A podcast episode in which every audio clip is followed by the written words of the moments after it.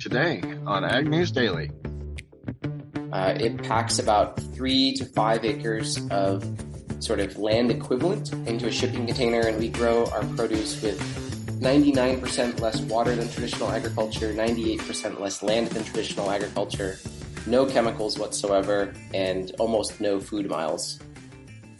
Welcome to a Tuesday edition of the Ag News Daily Podcast. This is Tanner Winterhoff co-hosting today alongside Cassidy Zirkle. How's Cassidy doing this morning? I'm doing great, Tanner. Always happy to be on with you. Absolutely. This is might become the new norm if we keep knocking it out of the park like this. Yeah, I think Delaney just has realized that we're the dream team and she's going to step back and let us do it. we're we're only putting words in her mouth. No big deal. what kind of news do you have this morning, Tanner? Well, first I'll do a, a, bird's eye view. I shouldn't even say bird's eye view, a driver's seat view of central Iowa. So this last weekend we've kind of been hit with some rainstorms. Uh, that is a headline. There's more severe weather in the forecast for the Corn Belt. But as I drove here about 40 miles in central Iowa, a portion of the state got two to four inches, in some places six inches of rain over the weekend. And from the road, there is quite a bit of young crops that are going to need replanted if we ever dry out. There's been a significant amount of washing.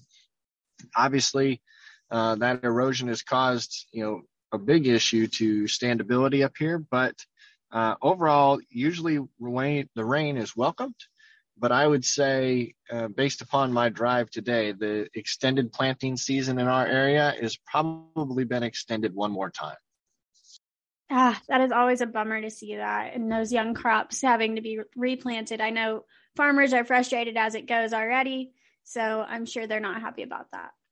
Yeah, when you look at the planting progress report, overall, it seems like, uh, Cassidy, we are back to about normal. So the planting progress report that came out on June 6th, Monday, stated that nationwide, the corn planting progress is at 94% as of Sunday, June 5th. That's eight percentage points increased from the previous week, which now puts us 2% ahead of the five year average.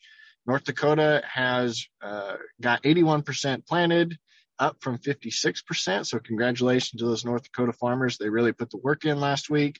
Minnesota's at 93%. That was up from 82. Pennsylvania, not known for a lot of corn production, is now the dragging slowest process at 79% planted for corn. The first crop conditions report also came out at the same time, saying 73% of the corn was rated at good to excellent near the same rating of last year and at the higher end of the 12 year range, which has been 63 to 79%. So, as stated, what I just drove by, it'll be interesting to see what the crop conditions report looks like next week for corn. But when we flip to the soybean side, planting progress is at 78% of the nationwide average. That's again 12 or nationwide crop is planted. That's 12 percentage points above last week and is now only one percentage week behind the five year average of 79%. Crop development wise, 79% of the winter wheat crop has headed out nationwide, and 5% of the winter wheat has been harvested as of Sunday, ahead of the five year average, which is 2%. So, a lot of positives there in the planting progress report for progress. But I would say when we hit markets here at the end of our segment, we'll see that it dictated a downturn this morning. Yes, sir. Well, that is positive news for all of those farmers who have put in so much work over the past few weeks because we know that that progress report has gone up exponentially in the past two or three weeks. But I will tell you, Tanner, something that is not going up is our pork export numbers. We're down 17% from this time in 21 and by that's by value and 20% by volume. So that was all for the first quarter of 2022. I know that pork producers are really hoping to get those export numbers back up because that's a, a huge downturn in their profitability. Yeah, it is. And I'm sure that's going to be discussed a lot. The World Pork Expo is taking place this week in Iowa. So a lot of the brightest and latest, brightest minds and latest technology is there to meet up and show what happens for advancements. Uh, but ultimately, a lot of that can be wasted news if we don't have good exports. I tell you what, though, when we switch to the cattle industry, there's been a study done on traceability and trust. So we all know that that's been a big thing. Oh, a long, a long time coming since, you know, obviously mad cow disease, uh, for lack of, of better terms, hit many years ago. But the traceability in cattle business is a lot like that barbed wire fence between you and the neighbors. Everybody knows that you want one, or at least want a good one, but nobody wants to pay for all of it themselves. So it's estimated now that the cow calf producers, if this traceability program goes into full force, will be responsible for 84.3% of the total industry costs. And this article goes on, Cassidy, to talk about how traceability has to start at the beginning, which is why these cow calf guys may be penalized. And a lot of sympathies in here for the, the smaller cow calf producers, you know, the 50 head to 100 head, because they don't have the ability to spread the potential cost of this traceability program out over a large herd. So the call now is for legislatures to put in a cost sharing program that packers and feeders can share in that as well. So they're talking about electronic ID tags. I know there's a lot of producers out there already doing that on scale, but if you wanted the entire cattle sector to take this on, the cow calf sector will bear a lot of that initial cost. So 84% was the prediction. Backgrounders then had 5%, sale barns 4.2%, feedlots another 6 and packers less than 1%. And I know that's not going to be favorable news to a lot of our listeners who are already battling what they think Packers margins are too high. Yeah, so that's for sure. Especially there's been a lot of rules and regulations really hurting on the little guys in the cattle industry lately with the regulations for prescriptions for antibiotics and this new traceability law. So it seems like our smaller producers are really getting hit hard this. But sticking on the cattle side, I read an article this morning saying that Bion Environmental Technology has announced a collaboration with the University of Nebraska at Lincoln to build an integrated beef facility. This facility will be both a working feedlot as well as a test center for their technologies to show producers what their technologies work like in a commercial setting. Sounds like this is going to be a really state of the art facility that will have a lot of research and tests coming out of it. That's fun to hear. I, one of my favorite podcasts is the Future of Ag podcast, and Tim Hammerich had done a story on seaweed technology to obviously help with the methane emissions that cattle produce, you know, focusing on dairies to begin with, because a lot of those involve the state of art technology. And it's nice to see that there's continuing to progress in research farms as such at scale to show that producers can adopt the latest technology in a cost effective fashion. But Cassidy, Texas, where you're from, has uh, potentially set precedents for the rest of the country when in, in, relation to eminent domain cases. So there's been a victory uh, for Texas landowners about how landowners can change the values of condemned property. So the biggest basis to try and summarize this whole article is historically the value is determined upon what is offered in a eminent domain or when you talk about a condemnation case by the company that is taking over. They are not supposed to be able to express a windfall and the value is supposed to be determined to be fair and reasonable at the time the property is taken possession of. So uh, we're talking a lot about this on pipelines, roads, and those types of products. But uh, this case here was closely followed by DTN. So it was the Texas Supreme Court's opinion of the Hlavinka versus HCS pipeline pipeline partnership, and they're calling it a huge victory for landowners because it shifts the advantage away from the pipeline company to the landowner in the port of negotiation. So the whole basis for this is the offer for this segment with this one landowner was offered at 23,000, but the landowner valued the future value of this easement at about 3.3 million to the pipeline company. So uh, here the windfall came to where the landowner should know should not receive a windfall for private condemner, and the condemner must pay a fair price for the value of the land taken. But the evidence here states that recent fair market sales can now be used in the securing of easements and value. So with the run up in land prices, we no longer have to refer back to only easement examples in the past. We can now use current land sales as a barometer for establishing that value. So a big land owner victory there to get more uh, I'm gonna. They're not necessarily comparable, but at least some more comparable values for what land is worth when it comes to a case where your farm might be involved in eminent domain or condemnation. Well, Tanner, I'm not going to pretend that I understood hardly any of that, but I am excited to hear that Texas is doing some good for landowners and that my home state is having a win.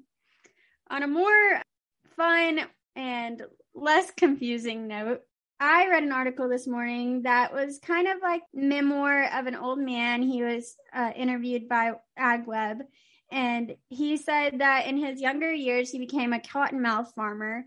So basically, he took on the crazy task of farming cottonmouth snakes and harvesting their venom to monopolize the venom market and made a lot of money doing it. And now he's an old man just kind of sharing his stories. And it's a really cute and cool story to read. It's by Chris Bennett and it's on AgWeb. That is interesting. We we have a little spot here that you wouldn't even know if you drive by in central Iowa to where uh, a company is using the venom from snakes to make equine vaccines to uh, set, you know, basically prepare for riding horses through you know cattle ranches or trail riding or whichever they're used for to protect them from snake bites. So um, I'm sure this gentleman played a big role in just learning how you can harvest venom.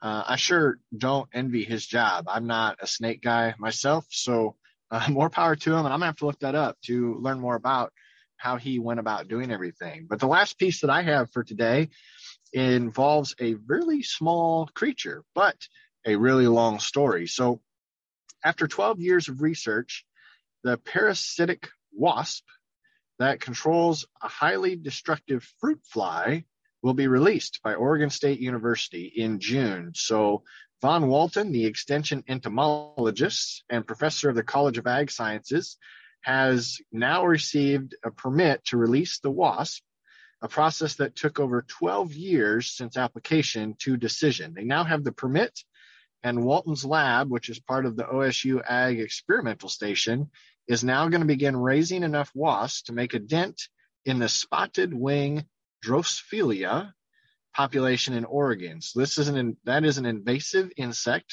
the spotted wing Drosophila from Southeast Asia, and it came to Oregon in 2009 and is now one of the major pests for soft fruit crops like cherries, peaches, figs, blueberries, strawberries, raspberries, blackberries, and even wine grapes. The damage from this insect has now reached approximately $500 million a year, especially for the blueberry farmers because of its affinity for blueberries.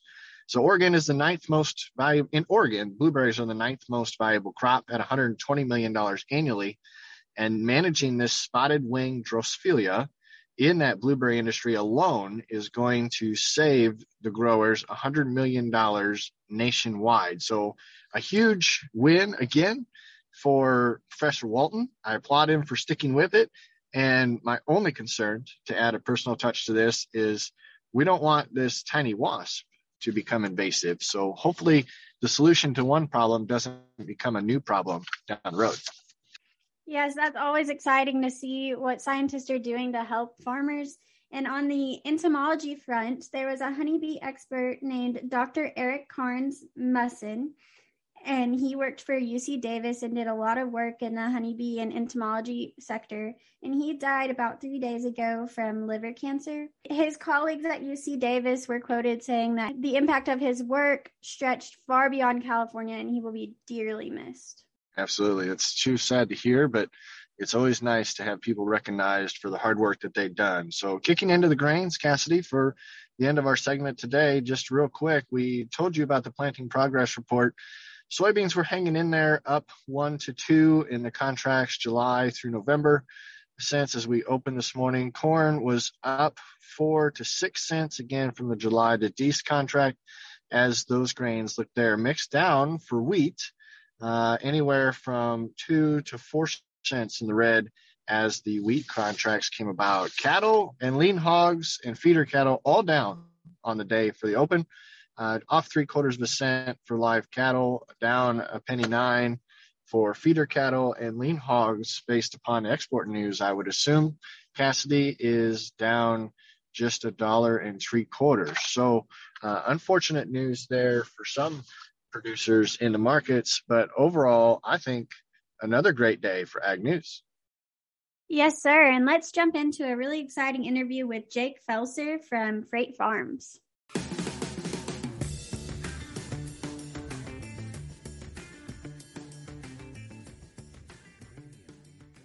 Good morning, listeners. We're really excited to introduce Jake Felser of Freight Farms. He is the CTO and has a lot to share with us on this Tech Tuesday segment. So, Jake, can you tell us a bit about yourself and how you got into agriculture?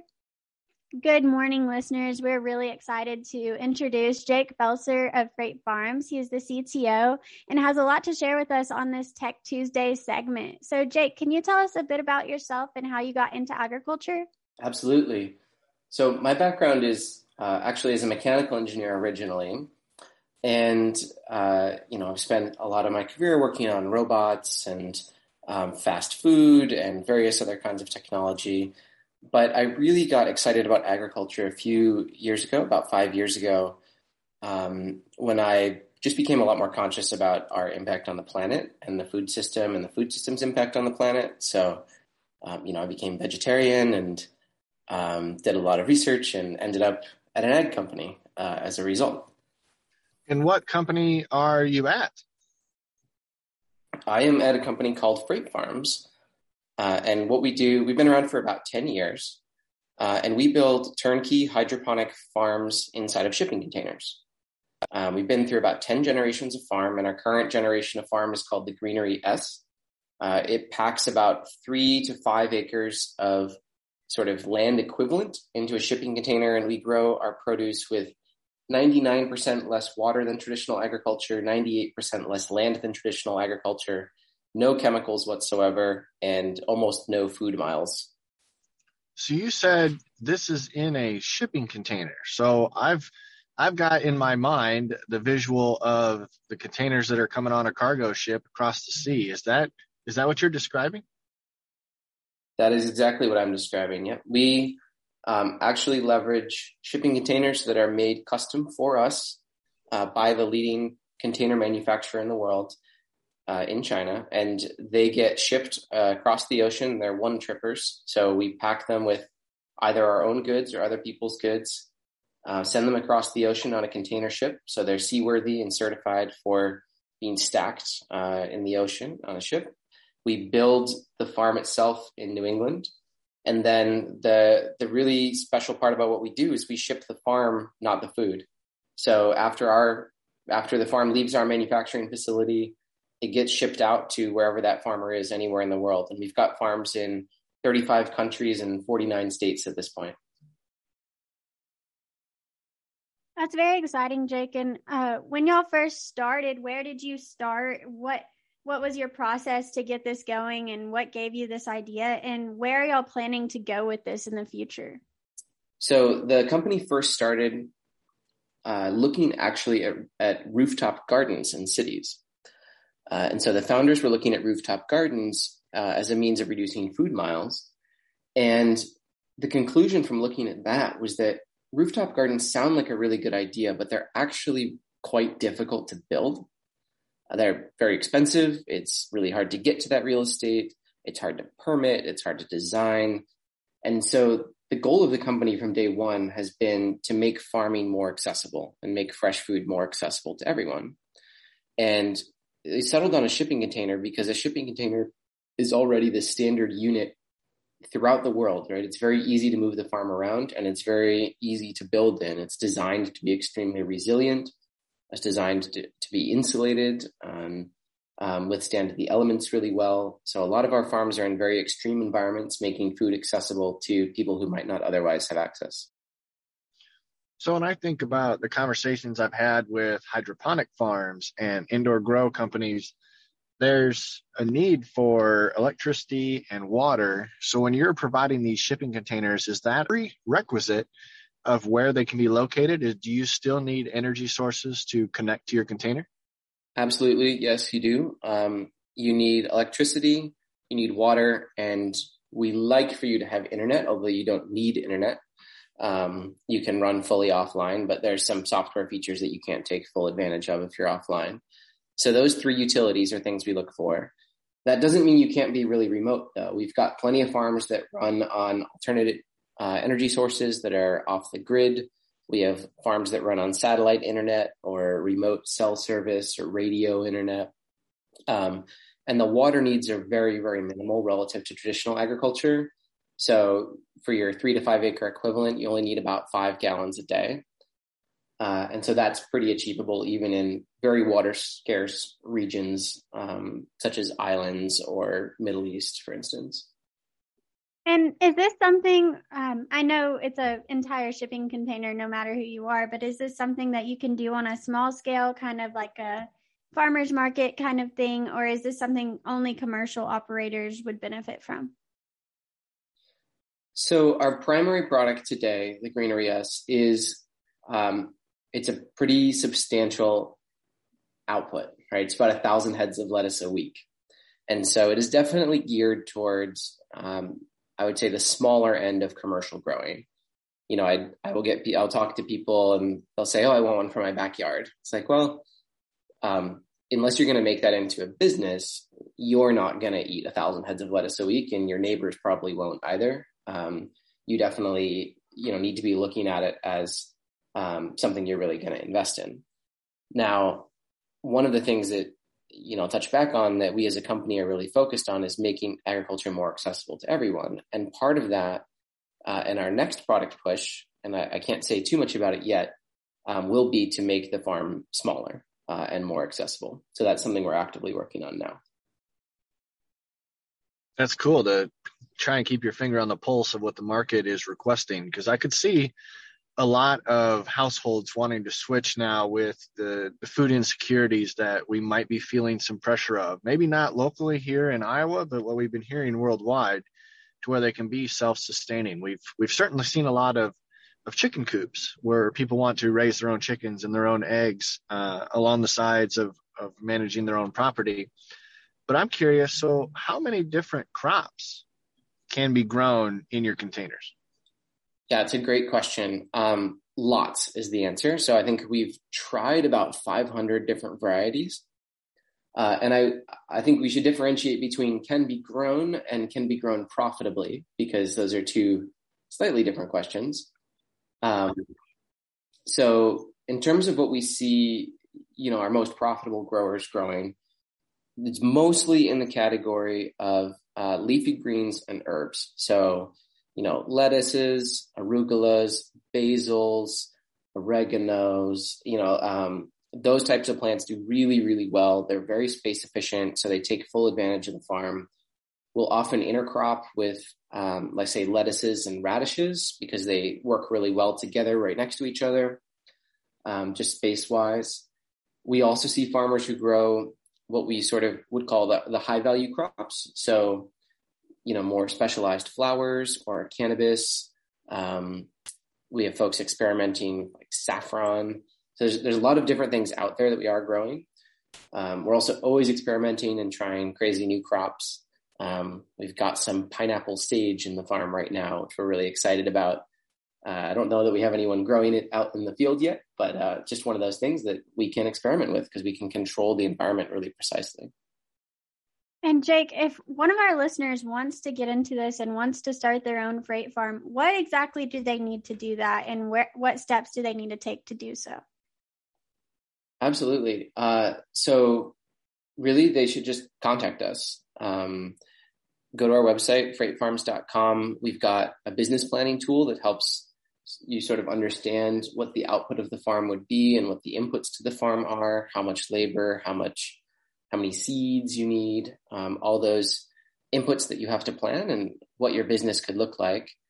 Uh, and then get in touch with our sales team. They do case studies all the time. We often help people with their marketing and getting off the ground. Um, and we produce you know hundreds of farms a year, so we've got um, plenty of capacity to to talk to new growers. I'd be very excited to talk to you. Jake, it's been a pleasure to have you on the Ag News Daily podcast today. And I had never heard of pineapple sage, but it almost sounds like a, a new cocktail flavor that could be coming near you. So, yes, thank you so much for your time and hanging out with us. And uh, the best of luck to your business in the future. Thank you. Uh, appreciate you having me on.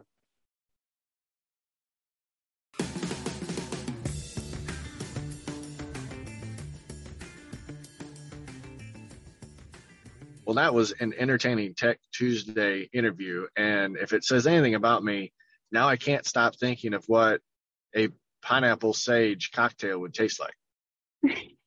I'm excited to try one too. Maybe we'll get Jake to mail us some for a thank you for being on the show. Oh, I think that would be a lot of fun. But listeners, we appreciate you hanging in with us. Don't forget to check us out on our social media platforms. And as always, we will be back with you again tomorrow. But Cassidy, for today, what do you say? Should we let the listeners go? Let's let them go.